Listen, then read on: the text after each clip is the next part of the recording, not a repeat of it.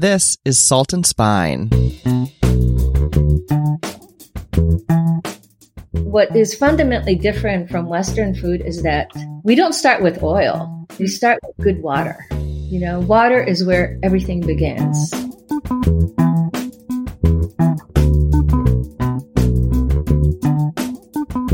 Hi there, I'm Brian Hogan-Stewart, and you're listening to Salt and Spine, Stories Behind Cookbooks. Remember, there's never been a better time to support independent bookstores. Many, like our friends at Omnivore Books in San Francisco, are happy to ship cookbooks to you right now. Find more information on how you can support authors and bookstores on our Instagram page, at Salt and Spine.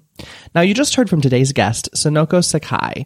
Sonoko is a writer and teacher based in California, and over the course of her career, she's developed recipes, taught cooking classes, and written articles and cookbooks to promote Japanese food and culture. Her first cookbook, The Poetical Pursuit of Food, Japanese Recipes for American Cooks, was published in nineteen sixty-eight, and her most recent, Japanese Home Cooking, features one hundred recipes that get to the heart of Japanese cuisine. Plus, in these pages, you'll learn about artisan food makers and purveyors from across the globe, from rice farmers to seaweed harvesters to fishmongers. We've got a great conversation to share with you today. Sonoko joined us remotely to talk about growing up around the world and how that shaped her view of food and cooking from an early age, about how a career in film production eventually prompted her to write her first cookbook, and how she thinks about making the tenets of Japanese home cooking accessible to new audiences. Plus, of course, we're playing a game with Sonoko, and we have featured recipes from Japanese home cooking for you to make at home. All of that this week on Salt and Spine. So let's head now to our virtual studio, where Sonoko Sakai joined us to talk cookbooks.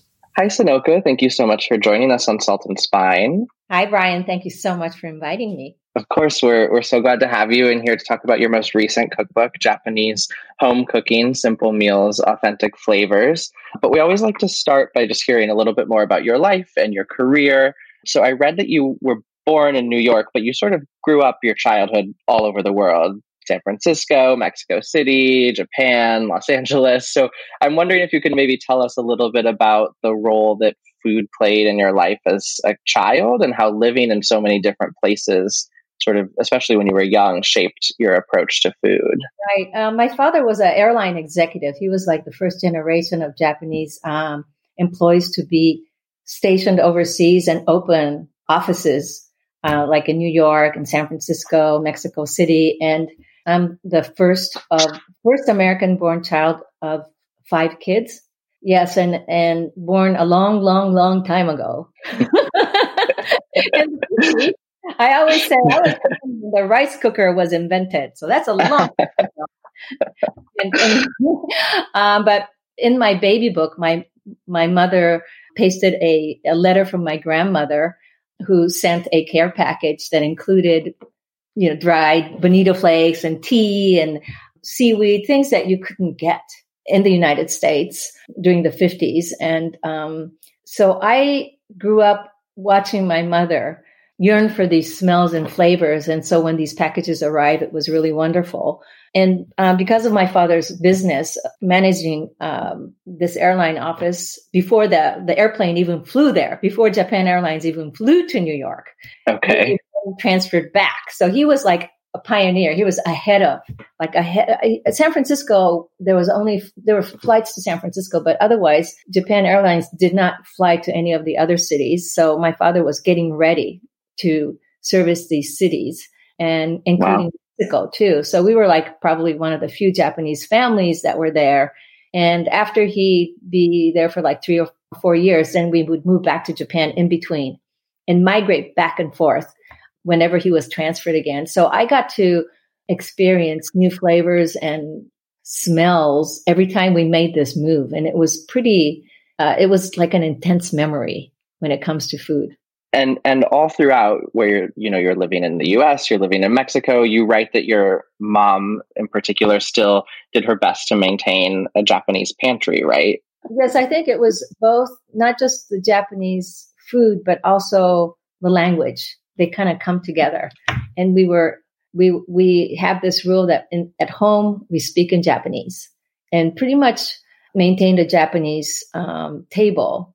But of course, you know, like in Mexico City, we had two ladies working for us. We even had a cook, a Mexican cook, I was introduced to some incredible Mexican dishes through to the ladies that worked for us. Yeah.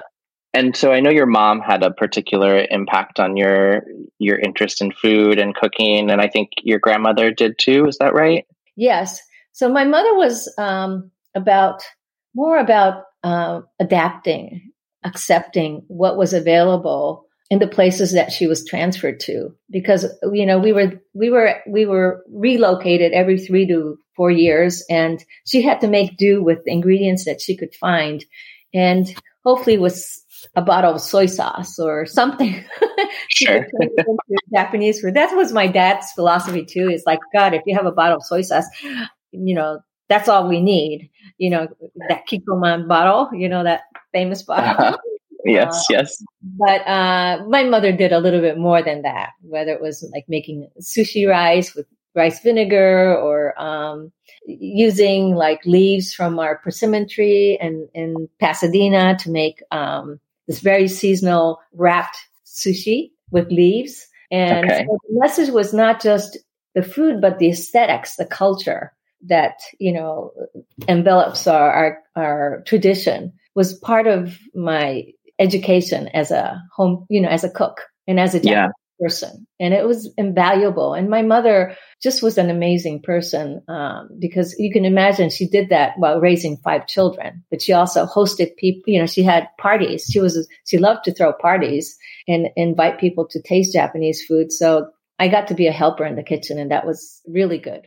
Yeah. And I, I read too in your book that at, at one point when you did move back to Japan for a while, you were living with your maternal grandmother, and you were really, I think, spending a lot of time both cooking with her, but you also write about the experience of, you know, shopping with her and going yeah. to the fish market. And can you talk about the role that, that that part of your life played? You know, it's kind of sad because the house that we lived in is no longer there. It was demolished after my grandmother died and sold off, but it was a shrine. It was a Shinto shrine, a huge shrine with the tea room, and there was a corridor. And my grandmother built this adjunct, like a little guest house. And that's where yeah. the seven of us lived, in a two bedroom. Okay.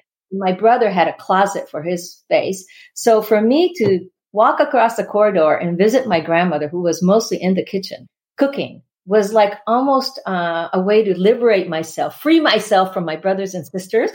Okay. My grandmother's undivided attention. And sometimes my younger sister will tag along with me, but my grandmother had, um, would go, and every, almost every, every person did in Japan back then, because there were no supermarkets. You went to, you know, you went to the fishmonger, you went to the, you know, to the vegetable, the greengrocer, you went to the tea shop, you went to the tofu shop, and then you went even to the beach. And if the fishermen were just bringing in the fish, we would buy the fish directly from the fishermen. So just hanging out with her was uh, an education, an opportunity to really understand how to work with fresh and seasonal ingredients and how, how to make the dishes that she loved cooking. And, um, and they were always seasonal. Yeah. You then, I think this is high school, maybe moved back to, or you moved to Los Angeles with your family. And you write in the book, you talk about sort of finding a community of other Japanese Americans, and your parents found the community. Mm-hmm. And you say that that was sort of the moment where you began to feel a sense of permanence in America and sort of really started to identify more with a feeling of being a Japanese American, maybe for the first time in your life.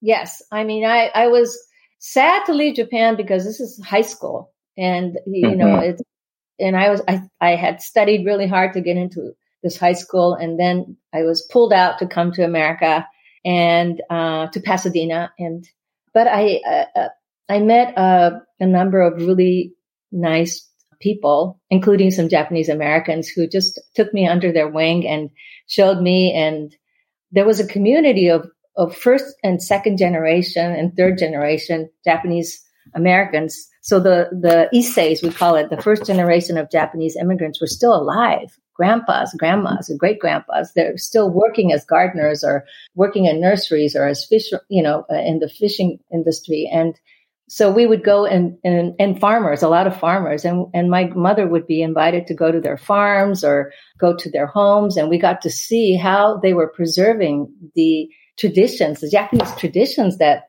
we were starting to lose in Japan. It was amazing, like pickling, and because they were working, they didn't have access to Japan the way we did while we were in Japan, but they figured it out. They would grow the vegetables and figure out how to pickle that vegetable using the rice that they, the, the rice bran uh, that is used, sure. uh, that is usually discarded uh, after the rice is polished. But they were very industrious, and they they they were doing pickling and um, making miso, and so my mother was learning from those uh, first and second generation uh, Japanese Americans some of these Japanese culinary traditions that we were starting to lose in Japan. They were kind of old fashioned, and even the language that they spoke were a, a bit archaic. And I said, my, I was asking my mother, God, they, they don't, they have a dialect. They don't speak the way we do in Tokyo. And they kind of, kind of, they were in their own, you know, they kept their culture in their own c- capsule. And it was very interesting to see that kind of preservation taking place. Yeah. And then your parents decided to move back to Japan, and you decided to stay in California. Go right. to college. Yeah. With their wishes. Okay, sure. And, and at the time, you weren't thinking about food as a career, right? You were thinking about, you studied right. international relations. Right. I was studying, yeah, which is like the most obscure major. And it's like, what am I going to do with it? And it was like, sure. I wanted to be, I wanted to go into education or diplomacy. I, I thought foreign service would be a good and that's why I picked this major. And then I thought okay. I'd go to graduate school. So I went to U C L A, graduate school in education. But I, I just, um, I was studying there. I just, uh, my parents just cut off my, my, um, they said that I would have to go to graduate school on my own. I would have to figure out how to pay for it. Otherwise come back. And suddenly okay. I had to find work. And, and, and then I started working for, uh, a film professor at U C L A. And he's the one who said, because I was a film lab assistant, uh, his his darkroom assistant, and he said, "Wow, Sonoko, you you you also know how to cook," because I would bring these bento boxes to him, and he was like really impressed. And he says, "Maybe maybe you should write a cookbook," and uh-huh. it was a way for me to find my voice in English, and it kind of gave me a firm sort of a foundation to stand on, because until then I was not quite feeling. Okay, I'm starting to understand that I, I was born here. I have roots in America, but my English is second language. And I, I don't know. And I have a little bit of Spanish in me or Mexican in me. Who am I? But the book really helped me appreciate my mother culture. Yeah, and it's interesting because you, you wrote that first cookbook called The Poetical Pursuit of Food, Japanese Recipes for American Cooks, as sort of, I think I'm getting this right, as sort of your first like professional project in food writing and food work, right? It wasn't something that you were sort of building up to. And then after that, you started to, you know, write for the L A Times a little bit and started to sort of merge your life more into a food in a professional way. But I think that's interesting that your first thing was a cookbook. Yes. And that's only because I've always been interested in food and nobody sure. had to tell me. Like education or something was like, okay, that's something I, I learned in school, but I was always in my grandmother's kitchen or my mother's kitchen learning, and it was natural for me. My my sister, by the way, ended up being a professional pastry chef. So we had this environment, this very uh-huh. nurturing environment as uh, for home cooks. Yeah, so that that seems kind of a natural thing. But it was really because uh, Lou Stillman, uh, he's like an Academy Award winning documentary filmmaker. He's won like two Academy Awards and teaching at U C L A. And he's the one who said, Sonoko, find your voice in English through just enter through your kitchen because you're a good cook and you have all these stories about your mother and grandmother. I think it's a good place to start. And because he was a, uh, a, a writer, a professional writer, he just guided me. He was, he, it took me three years to write it. Uh, on a broken Olivetti manual typewriter. Okay. I got it out. Yeah, right. I was like, you know, barely, I think I was in my late twenties when I started it and finished it when I was like, when I was thirty or thirty-one or something like that. Yeah. And was that, that cookbook sort of the moment where you decided you wanted to move more towards food as a profession? Or no, did that come later? I, I published it and um, I had, my son was only like, I, I finished it when my son was a few months old and okay. I married an artist, my husband, and we were really broke. And I, I said, I, I better, I don't know, I would love to work in the food industry, but I don't even know how to knock on a restaurant. I, I don't know. I don't know anything.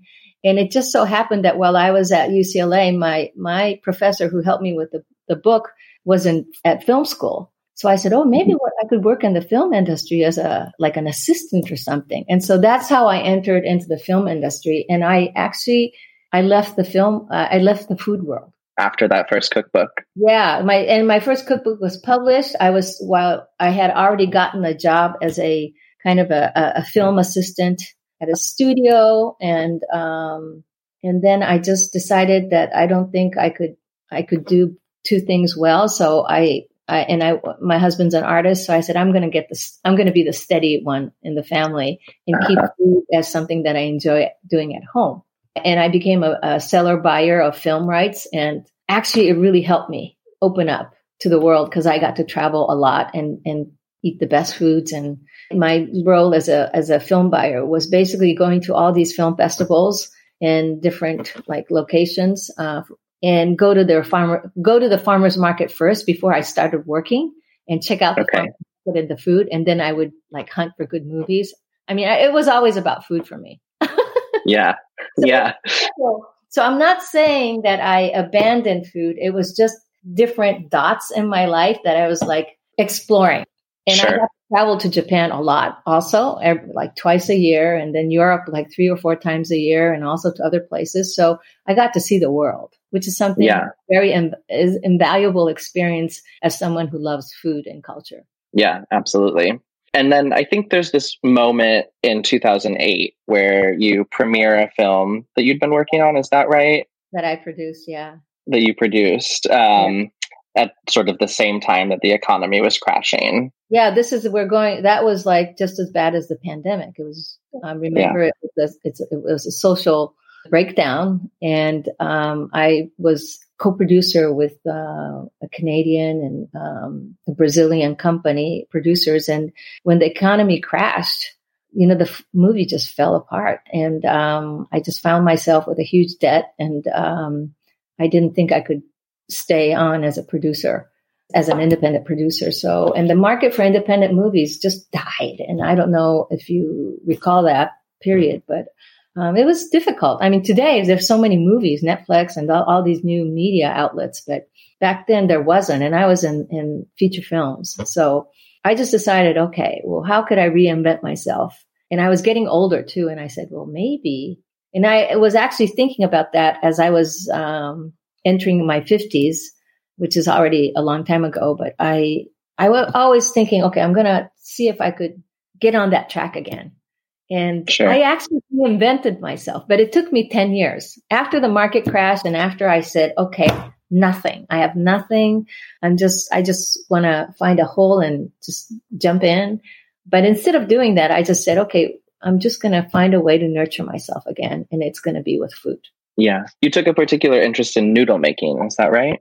Yes, I did. Um, I always loved working with flour. Uh, my grandmother was a, a baker. My sister was a pastry chef. And my mother made good lasagna. Okay. yeah.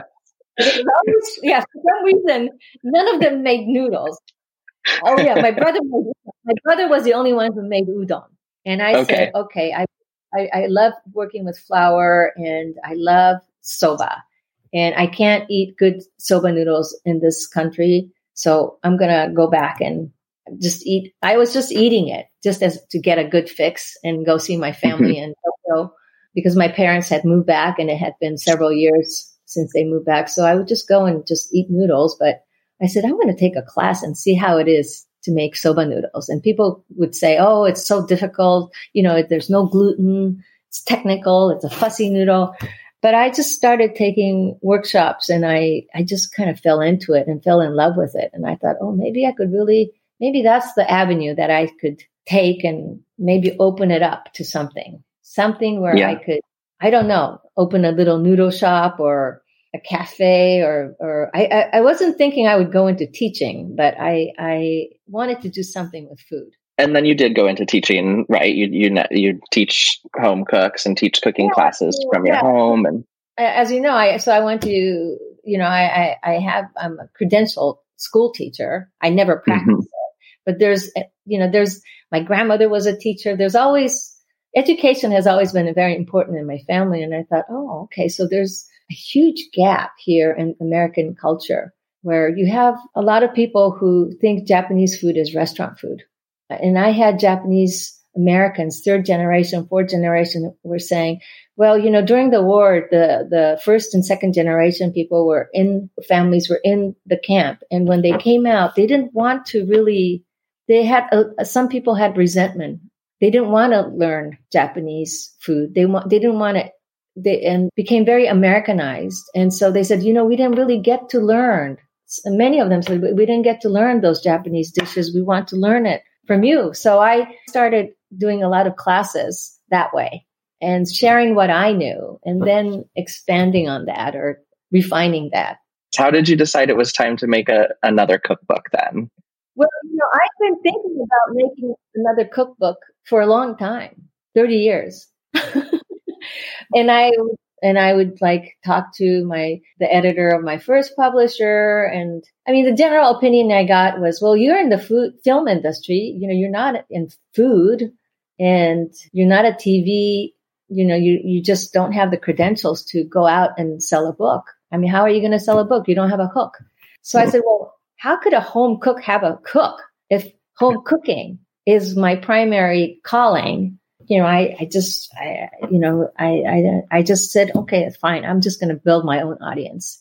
Yeah, it was. So I, you know, I had, I, I, for several years, I was like trying to get a book going, but um, I couldn't because nobody was really interested, but that's okay. You know, that actually gave me time to grow up as a cook, mature and um, see what was out there. And um, it was fine. And I um, eventually wrote a little book called Rice Craft. I don't know if you're familiar mm-hmm. with, with yes. comics. So I thought I would, I met this wonderful Asian who's based in um, in the Bay Area. And she said, well, Sonoko, you know, you make, you do these onigiris, you make these onigiris. And I was actually doing uh, a gig for the Japanese government, promoting Japanese okay. to the to the Western world. So I and I, I said, oh, rice. Okay, I'm gonna tie that in. I'm gonna use onigiri as a as a medium, as a way to introduce Japanese rice. And sure. I started doing these uh, rice workshops, these onigiri workshops, and it became very popular.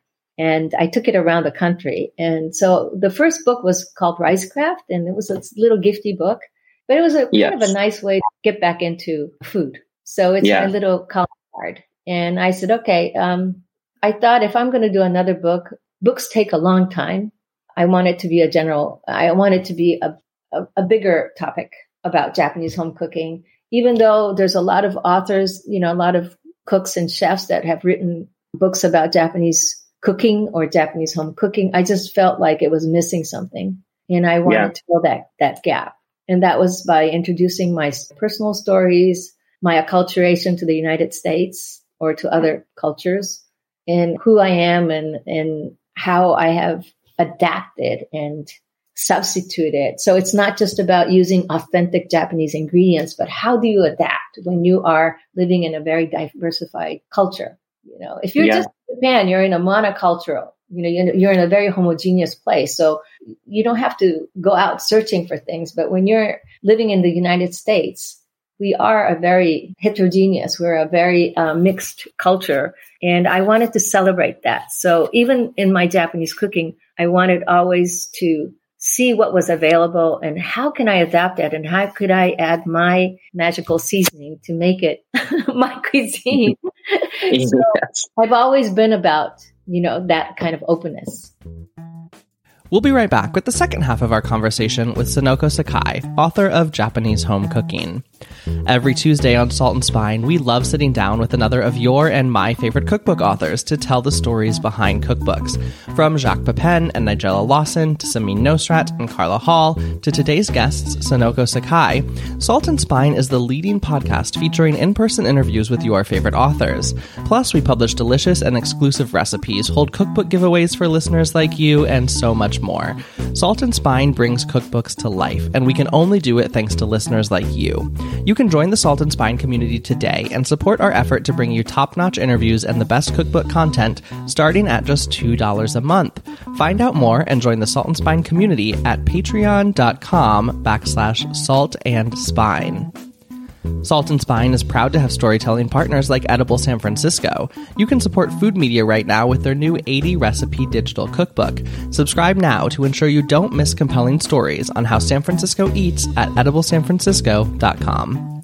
And now back to our conversation with Sonoko Sakai, author of Japanese Home Cooking. And you include a number of different essays about people in the food industry, people who are, you know, cultivating produce or cultivating goods and um, sharing your experiences with them and their stories. How did you decide to include that in this book, and why do you think that's important?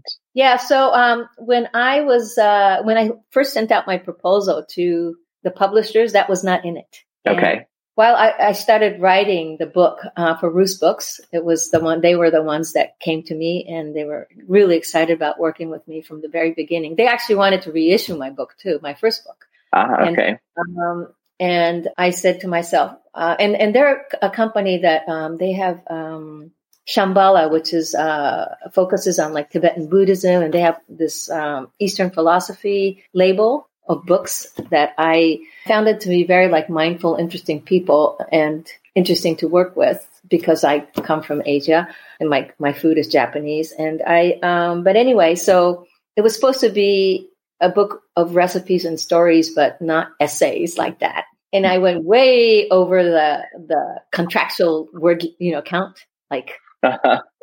several you know, tens and thousands.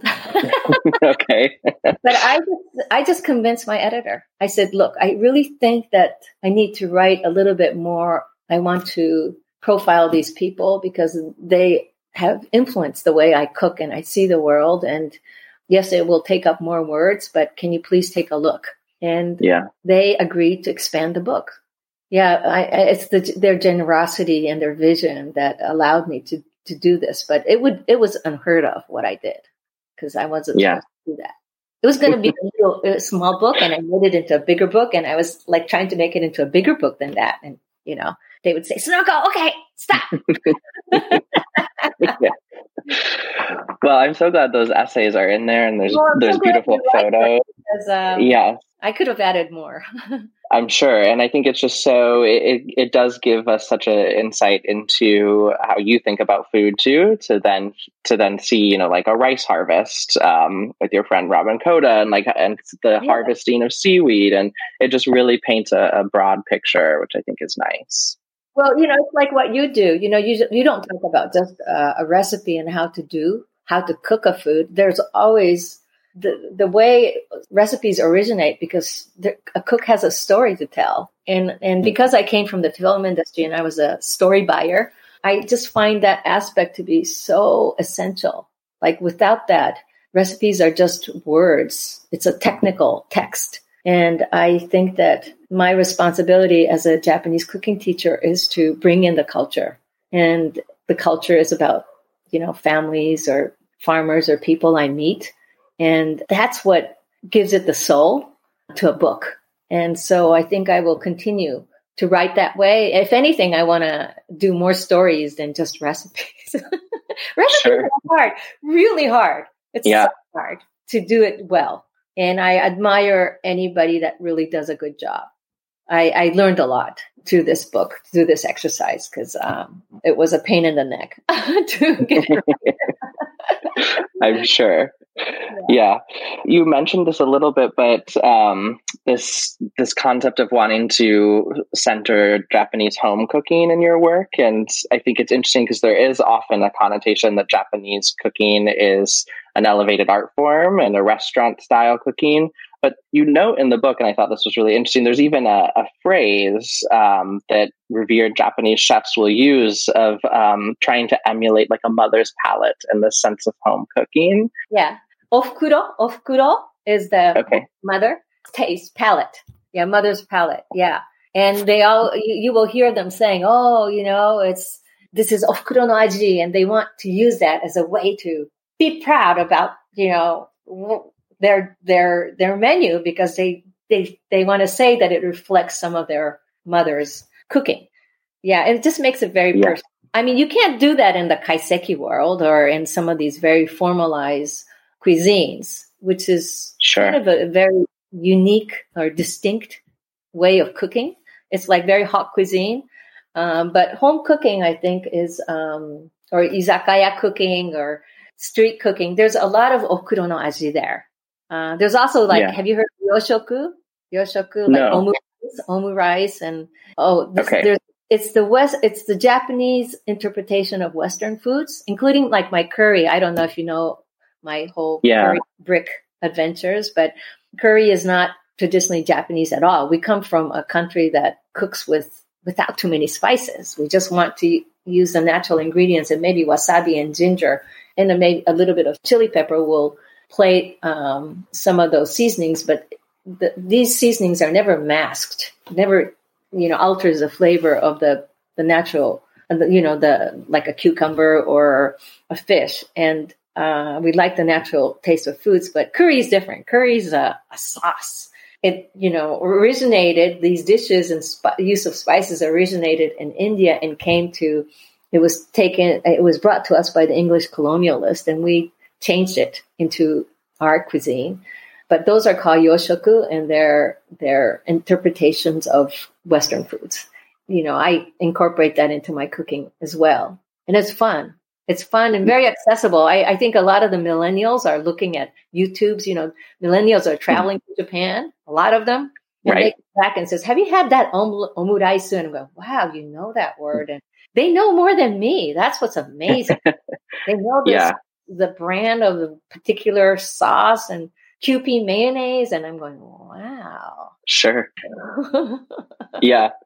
I think your book, though, offers so much of the fundamentals of Japanese home cooking, too, for someone who even, you know, may have traveled to Japan or eaten a lot of Japanese food. Yeah. You sort of really break down, you know, the five elements, uh, the five styles of cooking, the five elements of a meal.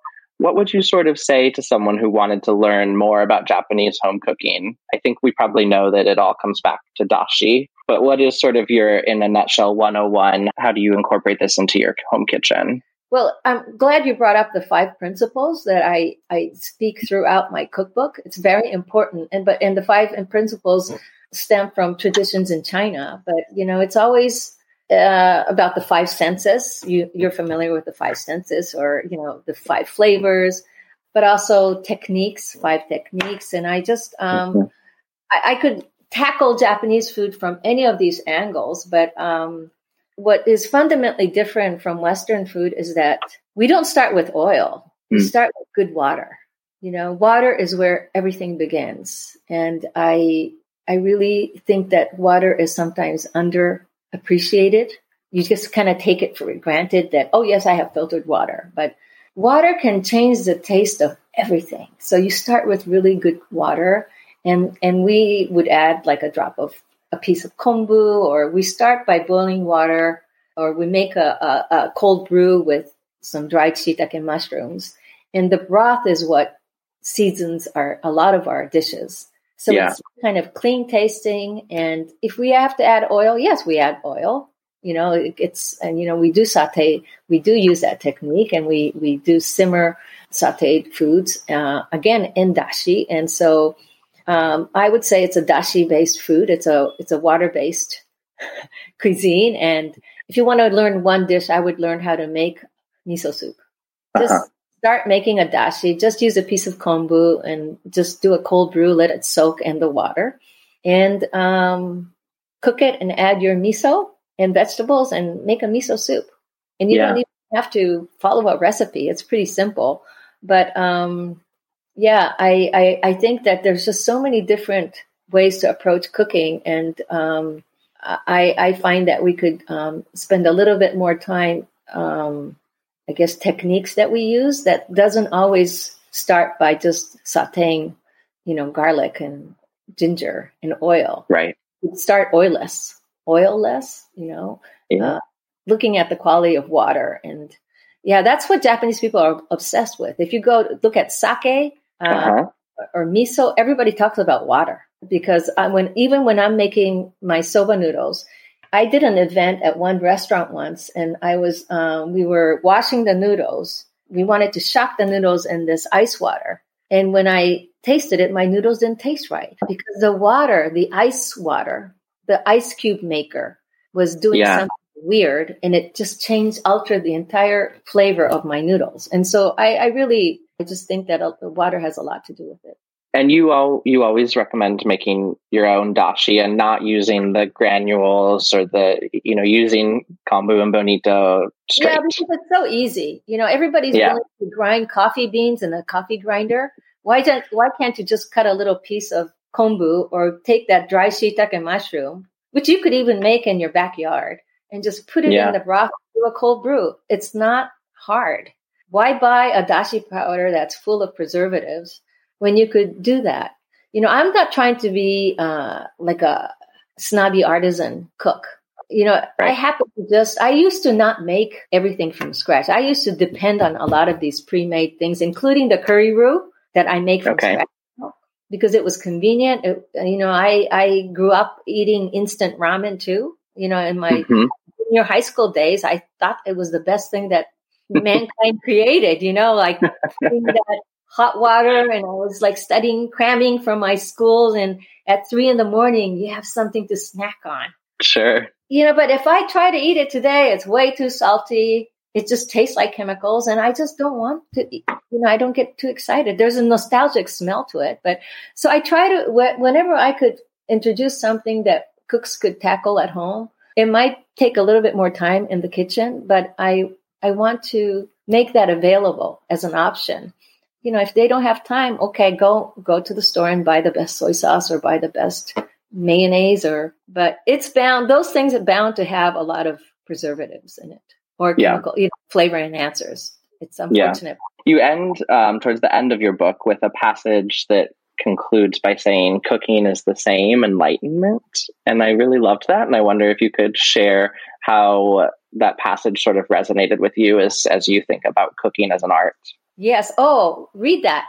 Yeah. Let me. Not by me. I didn't say it. Right.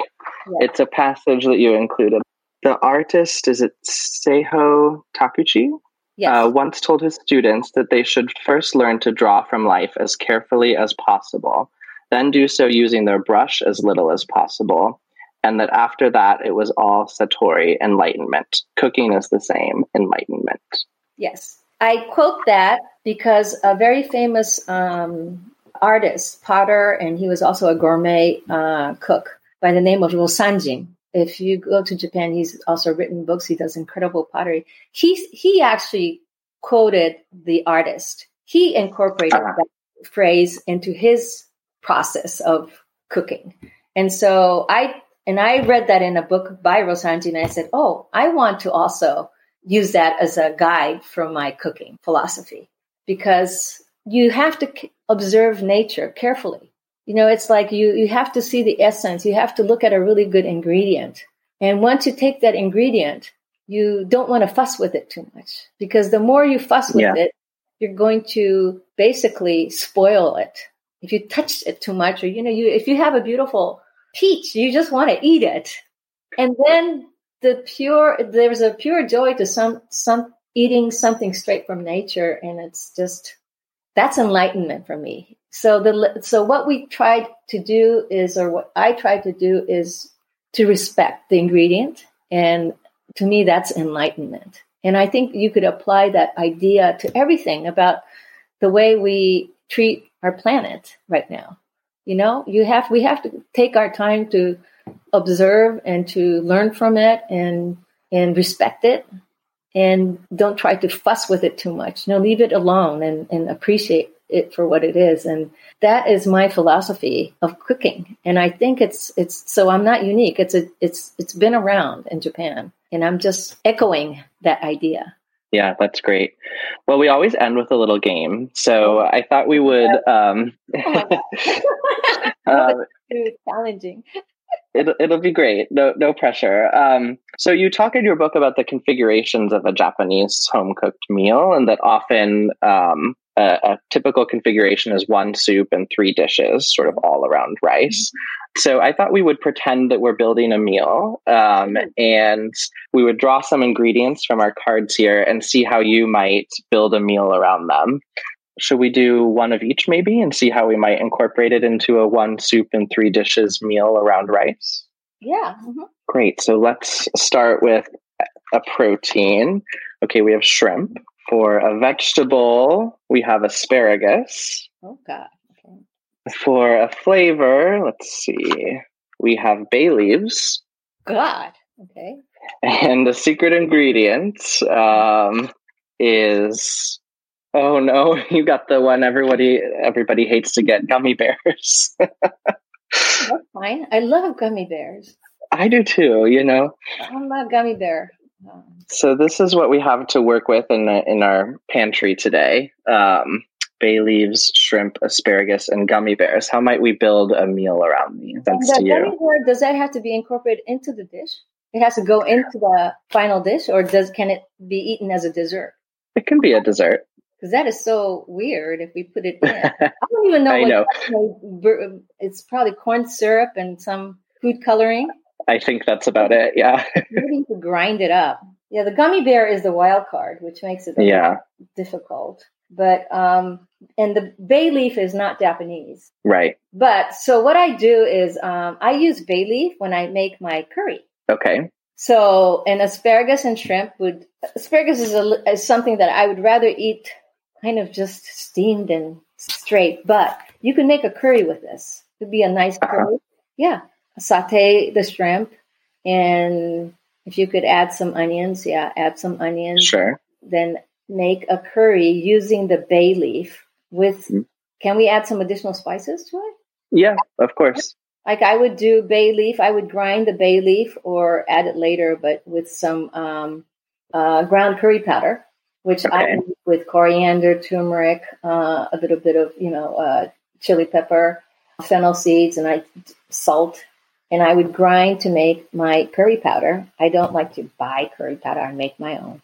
And then I would uh, put it in dashi, cook it uh, with the bay leaf. Uh, the asparagus could go at the very end because you don't want to overcook the asparagus. And you don't really want to cook the overcook the shrimp either. So I would make a broth. Sure. And I would uh, do a little bit of a roux with butter or with coconut um, butter, and then add the broth. So I make this little curry curry sauce, and then I would um, add the shrimp and the and the asparagus into it. Uh, the bay leaf could be grounded into the curry powder, but it could also be added to the broth and just let it cook for a while. If I want a little bit more seasoning, maybe a little bit more cayenne pepper or something, you know, to spice it up. And then the gummy bear is the wild card. And I was thinking maybe what you could do is I, I sometimes add honey to my to my curry. Okay. Um, or you could do a little bit of um, honey or meaty, which is like sweet sake. Yeah. Mm-hmm. So and uh, if it's a fruit flavored gummy bear, you know, you could add apple to a curry. So why don't you why don't we just put it through a food processor? And I'm not sure if it's going to cook though. It might just become one lump. Yeah, and it might look like a mistake or like part of the the shrimp. If I had some, I don't know, it might look like a potato or something, something, something foreign. And you yeah. bite into it and it would stick to your teeth and it would, say, this is not a shrimp. What the hell is this? And I don't know. I don't know. That would be really, really weird, but it would be funny. I would make that from my son and daughter-in-law and they would get a really good laugh. Okay. Because we're adding a little sweetness to the curry. And if it's not willing to blend, it's just going to be a lump. I could just say that it's a sweet potato that went wrong or something. But then yeah. It's a bay leaf. They'll go, I mean, a, a gummy bear, they go, oh my God, that is so crazy. But I think that's the fun of being a creative cook. You got to yeah. work with ingredients. I love that you really did feed it to your son and daughter-in-law. That's that's bold of you. Oh, yeah, I, I do that. And they're one of those people that would just – my son tries like crickets and, you know, he would eat anything. He's had, you know, snakes. And so I won't tell him what it is, but I would make him right. what it is. And maybe, you know, they're, they're like candy junkies, so they might get it. Yeah, they might enjoy it. Yeah. No, I don't know. I don't know about that. But. Yeah. Should we do one more round? What? Another one? I, I feel bad that we gave you gummy bears, so maybe we'll we'll do okay. one more. Okay, we have a potato. Okay, that's easy. For our vegetable. Um, for our flavor, it's mint. Okay. Let's see, protein we have is turkey. And for a secret ingredient, we have vanilla bean paste. You know, these are all Western ingredients. Yeah. When you bring turkey to me, I just want to stick it in the oven. I want to make some kind of a, I mean, because you gave me vanilla bean and mint, I'm just trying to figure out how to make the best use of it. But I'm thinking, well, um, there could be the vanilla bean with some kind of a root vegetable that gets uh, maybe a caramelized, you know, like a brown sugar sauce with a little bit of, could be a squash or a sweet potato. I'm thinking, yeah. I'm becoming Amer- so instead of becoming Japanese, I'm becoming very American. And, uh-huh. and what would I, and the potatoes could be the sweet potato that gets the coating of the vanilla bean sauce. That's uh, right. I don't want to put the mint there, though. The mint has to be a garnish or something for the turkey. That would be pretty. Um, or I could just have a, a little refreshing salad that, uh, or like a little quick Japanese pickle. I wish that mint was like a shiso type of mint. Ah, uh, yeah. You know, which is a family of mint. And I would right. do a quick salt rub and um, have that as a side dish to bring in something that's slightly Japanese. And yeah, um, yeah, and I think I think the vanilla and the potato would go well, and as part of a sauce, I think with some kind of a brown sugar from maybe Okinawa, and I would do a, I would do a little caramelized sauce with some butter, and even maybe baste my my turkey with that. Um, okay, towards the end to get that nice kind of brown coating. I put brown sugar on everything, and yeah. I love vanilla beans, but they're so expensive. You know, you use one and you go, okay, I'm not throwing this away. What am I going to do? And I usually stick it into my sugar bowl, and uh-huh. and I have it like on standby when I want to use it for like a, a, a dessert. But right. the sweet potato could always be sweet. If, you, if it was a regular potato, I don't think I want to add vanilla bean to it, but I think if it's sweet potato or a satsuma potato, mm. it will welcome the vanilla bean in a, in a subtle way. I love that. And you would just pickle the whole shisha leaf? Oh, yeah. Well, I, I would just give it a quick rub, quick salt rub, and with maybe some some uh, cucumbers or um, and then um, lemon juice and some ginger juice if I want, if I'm allowed. Sure. And yes. if you need oil, I do a little sesame oil, and that would be the salad to go with the turkey. You do need uh, uh, something green and refreshing. So that could be my Thanksgiving dinner this year. yeah, I, I think it sounds like a great Thanksgiving meal. So bravo. This was so much fun. Thank you so much for joining us, Sonoko. Yeah, I, I was, uh, I was uh, okay. yes, this was great. Thank you so much, Brian. And that's our show for today. Thank you so much for listening. As always, you can find bonus content from today's show and all of our episodes on our website, salt and spine dot com. There, you'll find a recipe from Japanese Home Cooking for the Japanese chicken curry with a relish of the seven lucky gods. Remember, if you like hearing from your favorite authors on Salt and Spine, and I hope you do, please click subscribe wherever you're listening. And of course, you can join the Salt and Spine community and support our show at patreon.com backslash salt and spine. Our show today was produced by me, Brian Hogan Stewart, and our producer, Madeline Forbes. Salt and Spine's kitchen correspondent is Sarah Varney. The Salt and Spine original theme song was created by Brunch for Lunch. Salt and Spine is typically recorded at the Civic Kitchen in San Francisco's Mission District. The Civic Kitchen is now offering digital classes for home cooks. You can find out more at civic kitchen s f dot com. Thanks, as always, to Jen Nurse, Chris Bonomo, and the Civic Kitchen team, to Edible San Francisco, and to Celia Sack at Omnivore Books. We'll be back next week with more stories behind the cookbooks you love.